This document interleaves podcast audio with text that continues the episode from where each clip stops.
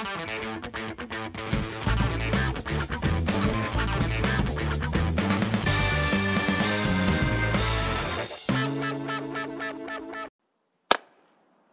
všetky hamburgerové deti. Máme tu krásny prázdninový deň na nahrávanie najnovšieho dielu. To, že sú prázdniny, neznamená, že politici spia, pretože čoraz viac hovoria o téme, ktorá nás a hlavne roba absolútne baví a to je téma minimálnej mzdy. Čo chystajú? Takže politici nespia a nespieme teda ani my. Musíme byť v strehu a sledovať, že čo chystajú, ale to, čo teraz chystajú, bolo v zásade nachystané už eh, minulý rok minulou vládou a tá vytvorila taký špeciálny vzorček, podľa ktorého sa budúci rok má zvýšiť minimálna mzda na 60% priemernej mzdy z minulého roka. Znie to tak extrémne zložito, ale keď si to prevedeme na reálne čísla, tak to znamená, že budúci rok by mala byť minimálna mzda 656 eur, čo eh, ja rád používam to slovo rekordný, čo je rekordný nárast o skoro 13% Pretože dnes je minimálna mzda 580 eur. A než sa pustíme do toho, čo s tým, čo to môže spôsobiť, tak možno taký, taký rýchly prehľad toho, že aké sú štatistiky minimálnej mzdy, respektíve naše porovnanie s Európou. Lebo to je prvá vec, ktorá ľudí zaujíma, akú vysokú tú minimálnu mzdu máme. Hey, my sme si pripravili také noty, podľa čoho pôjdeme. A prvá téma je práve medzinárodné porovnanie. Takže, uh, asi viete o tom, že na Slovensku sa zvyšovala minimálna, minimálna mzda veľmi rýchlo také moje najobľúbenejšie porovnanie je, že minimálna mzda za posledných 7 rokov narastla o viac ako 70% a pritom priemerná mzda rastla polovičnou rýchlosťou a produktivita práce štvrtinovou rýchlosťou. Toto dáva taký keby prvý obraz prehľad toho, že naozaj to tí politici preháňali. Ale čo je podľa mňa ešte lepšie porovnanie je, keď sa pozrieme na to, že akú časť tvorí minimálna mzda na priemernej mzde v rôznych krajinách. Keď sa pozrieme na toto porovnanie, tak za rok 2019 sme boli Slováci na druhom mieste. Na Slovensku to bolo okolo 48%, teda minimálna mzda, teda 48% priemernej uh, mzdy. A čo je zaujímavé, že uh, v tomto ukazovateli sa medzi poslednými rokmi pomerne rýchlo v úvodzovkách zlepšujeme. V roku 2013 tento podiel bol 41%, a ak všetko necháme tak, ak necháme v platnosti zákon, ktorý v súčasnosti platí, tak budúci rok to bude 57%. A pre porovnanie, druhá krajina Európskej únii má ten podiel okolo 52%. Teda my, keby sa dostaneme úplne na vrchol, dostaneme sa do stratosféry a podľa mňa budeme krajina s najväčšou, najväčšou, najväčším podielom minimálnej mzdy na priemernej mzde vo svete. Nám síce odfúklo scenár, ale my všetko máme tuto, takže nemáme problém pokračovať. Soros nám to všetko nadiktoval a máme to v hlavách. Ja myslím, že toto už sme viackrát rozoberali, to porovnanie. Skúsme sa pozrieť na také tri časté argumenty, že prečo tú minimálnu mzdu zvýšiť. Ten prvý argument je, že vlastne na Slovensku celkovo sú nízke mzdy a hoci máme vysokú produktivitu a práve tá minimálna mzda je spôsob, ako teda tie z nejakého dôvodu veľmi nízke mzdy alebo neprimerane nízke mzdy zodvihnúť. Na túto tému už sme mali viacero krátkých videók, ale ja si myslím, že určite sa to oplatí opakovať znova a znova, lebo ľudia neradi počúvajú, že ich mzda je ja, ja, taká, aká má byť. Ja som to práve že už nechcel opakovať, tak to opakujeme. Ich mzda je taká, aká má byť. Uh, nie no, naozaj, uh, keď sa pozrieme aj na takú keby agregátnu medzerannú štatistiku, tak je silná, silná korelácia medzi tým, aké sú mzdy v tej krajine a aká je tá miera, produk- uh, miera produktivity.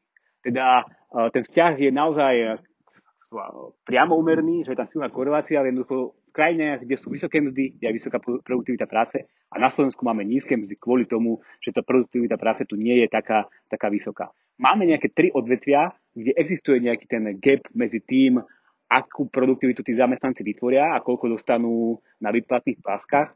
A to sú e, odvetvie polnohospodárstva, stavebníctva a nejaké rekreácie, stravovania, hotelov a podobne.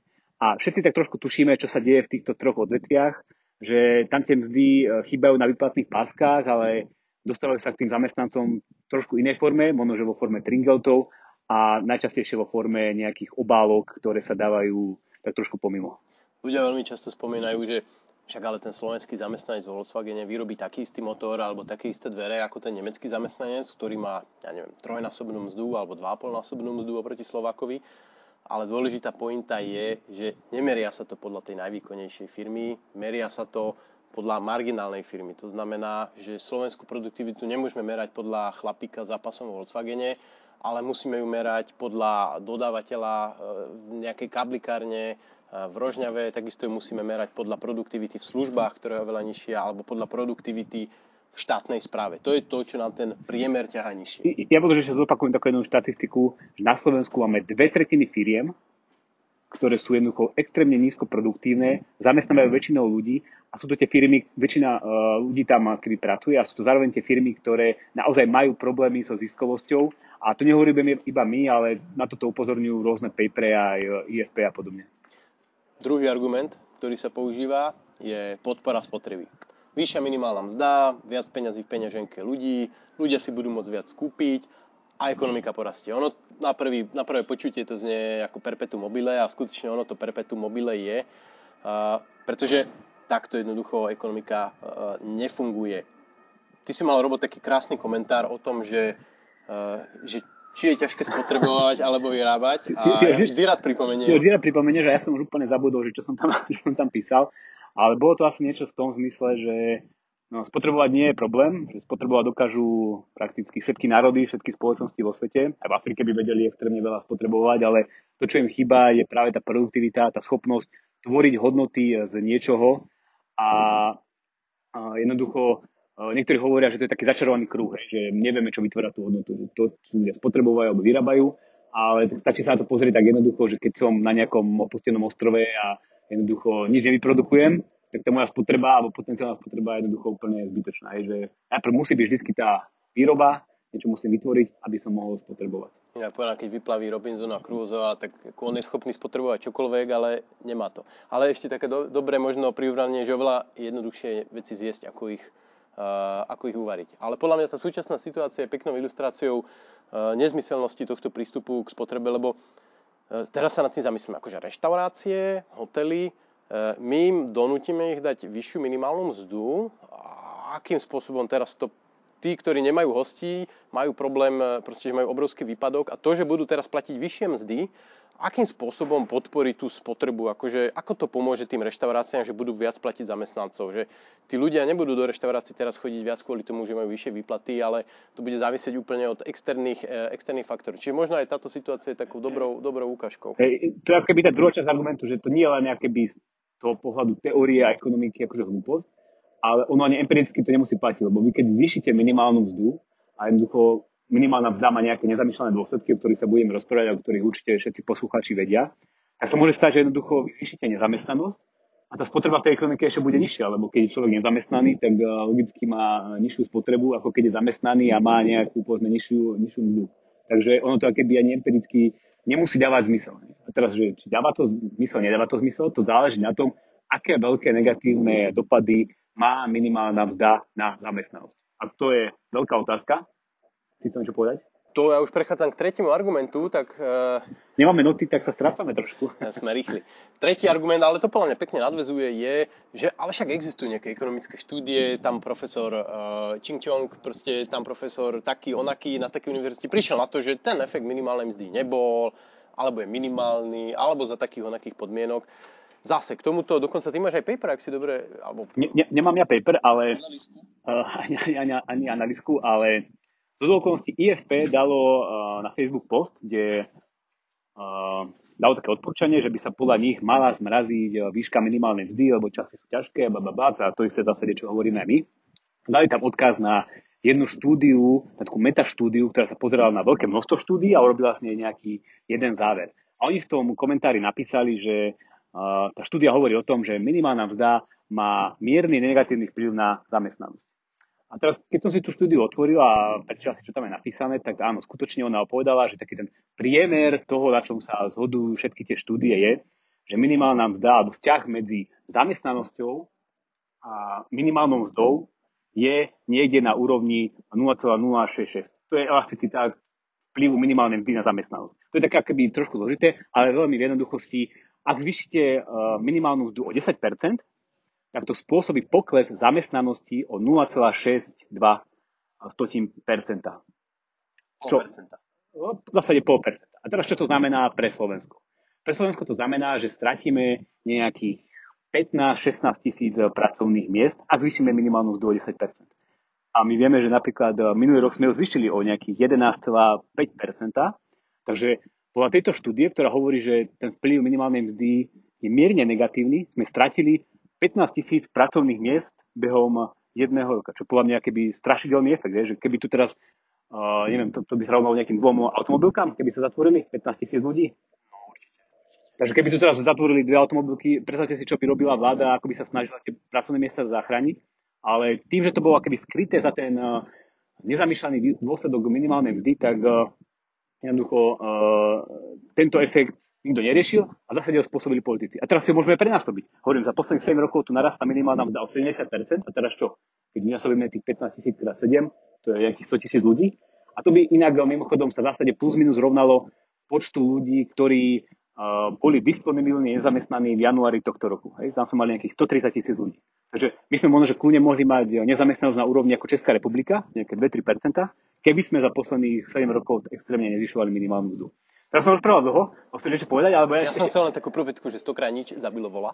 Ale e, možno len dodám to, že väčšinou tejto štúdie, keď začnete sa pozerať na tú metodológiu, tak tam môžete nájsť nejaké nejaké problémy alebo niečo, čo nejde aplikovať na Slovensku. Ja by som možno na Slovensku povedal, že tým, že napríklad v štátnej správe je veľmi vysoká e, priemerná mzda, že minimálna mzda, keby sme ju porovnali s priemernou mzdou v súkromnom sektore, tak tie skoky sú ešte vyššie, že to ešte mhm. možno nie 10%, ale je to povedzme 14 alebo 15%, pretože tá mzda v súkromnom sektore rastla pomalšie a súkromný sektor je ten, ktorý je citlivý na tú minimálnu mzdu, nie tabulkové platy v štátnej správe.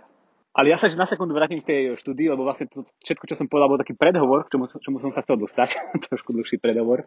Ja som si tú štúdiu EFP prečítal a ona áno, tvrdí toto, že ten uh, hromadný, alebo ten spriemerovaný vplyv je takýto relatívne malý, hej, môžeme myslieť, že, je, že pre nás je veľký, ale oni v tej metaštúdii urobili takú vec, že oni sa pozreli na to, ako tie jednotlivé štúdie, v akých podmienkach skúmali ten vplyv minimálnej mzdy. A rozdielili tie štúdie na zásade na také dva, dva, dve skupinky.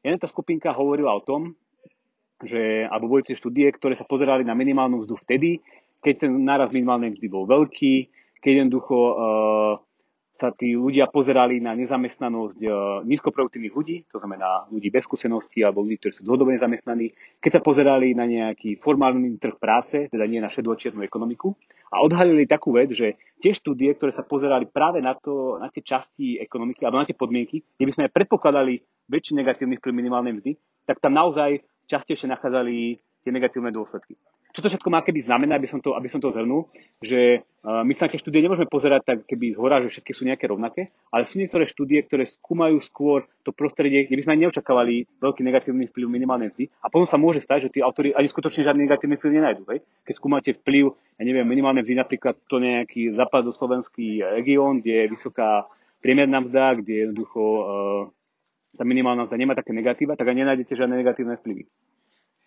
teraz si mal úplne, úplne záťah proste na jeden nádych.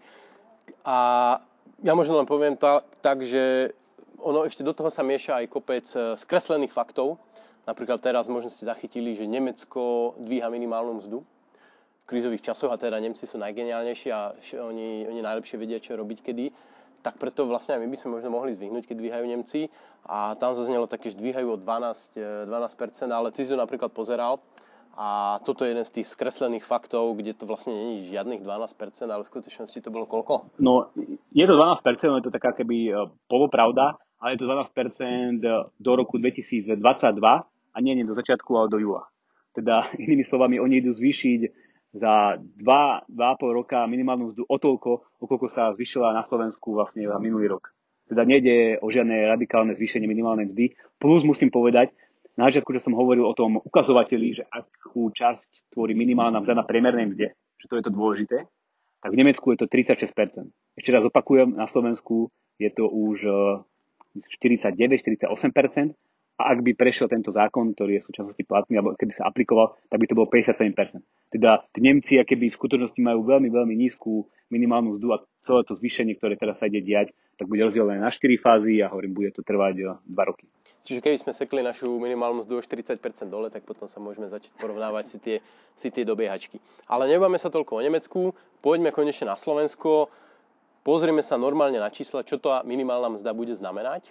A my sme si to prepočítali pre špecifický sektor, to sú e, reštaurácie a ubytovanie. Viacerých dôvodov. Za prvé, samozrejme, cez COVID krízu najviac zasiahnutý sektor, najväčšie výpadky. Za druhé, Priemerná mzda v tomto sektore je veľmi blízko minimálnej mzdy.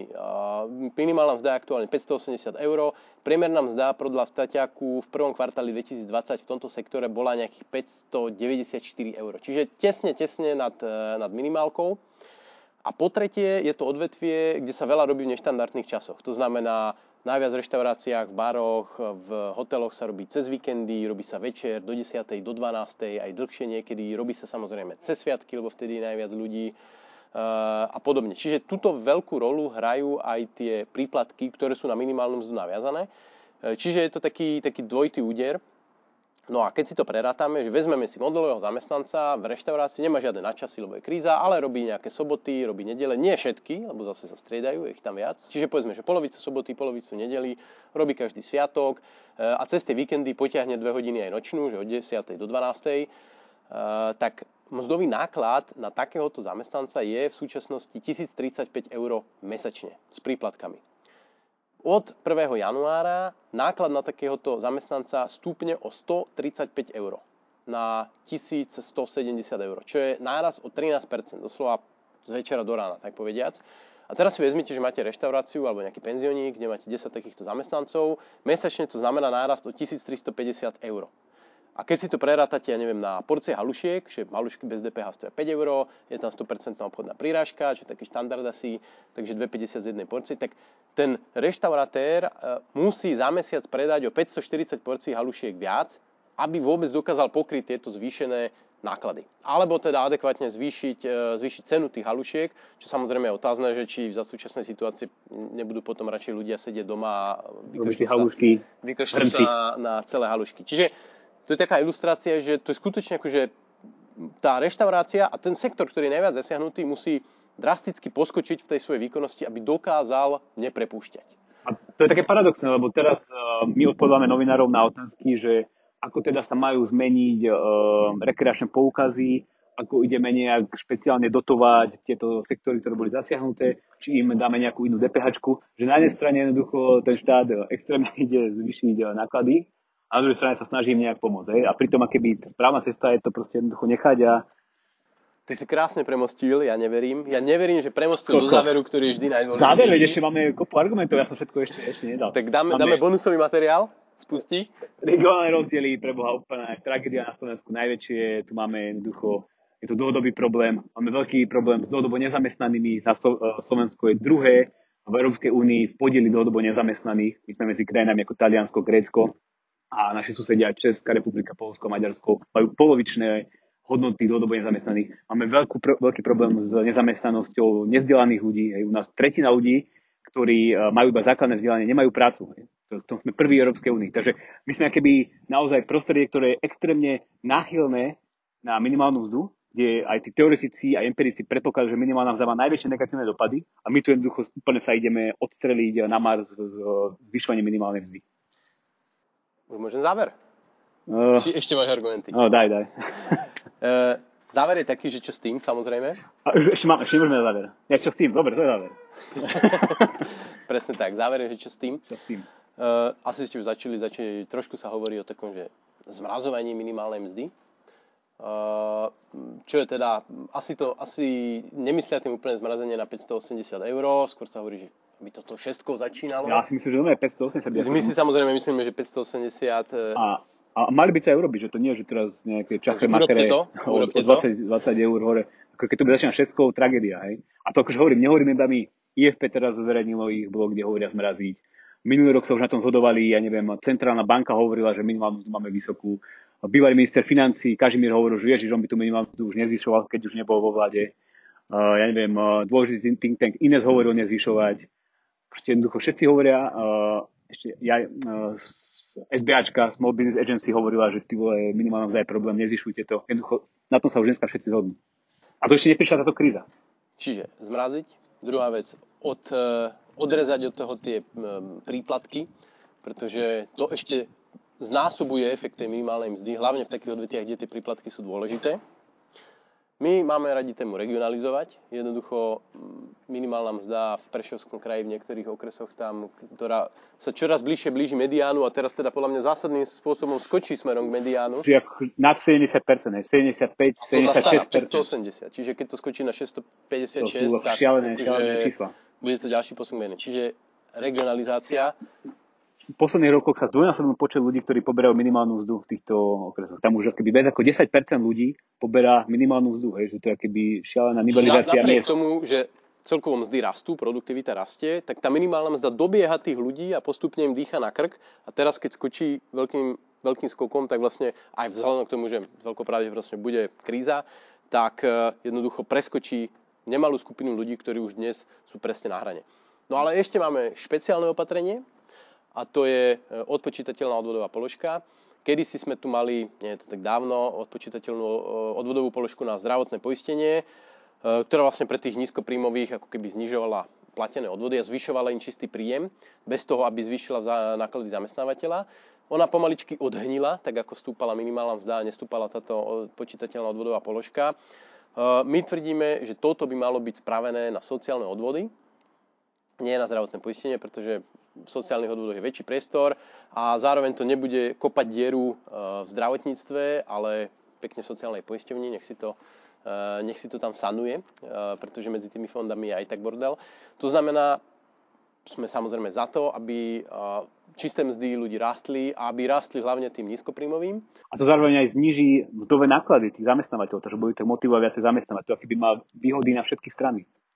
Ako to nastavíte? Samozrejme, ideálne to nastaviť takto, aby sa podporilo aj zamestnávanie, aj čistá mzda zamestnancov a napríklad financovať to z 13 dôchodkov. My sa tu bavíme o tom, že budú 13 dôchodky počas krízy, ktoré spôsobia obrovskú dieru eh, v sociálnej poistení, pričom ako dôchodcovia, povedzme si na rovinu, nie sú tá najviac ohrozená skupina. To práve títo nízkopríjmoví ľudia s nestabilnými zamestnaniami môžu mať najväčšie problémy. Ktorý mimochodom posledné roky extrémne rýchlo narastlo zdanenie. Že tí ľudia ešte pred 5 rokmi platili z celkovej ceny práce nejakých 29% a daniach a odvodoch a tento rok je to už skoro 40%.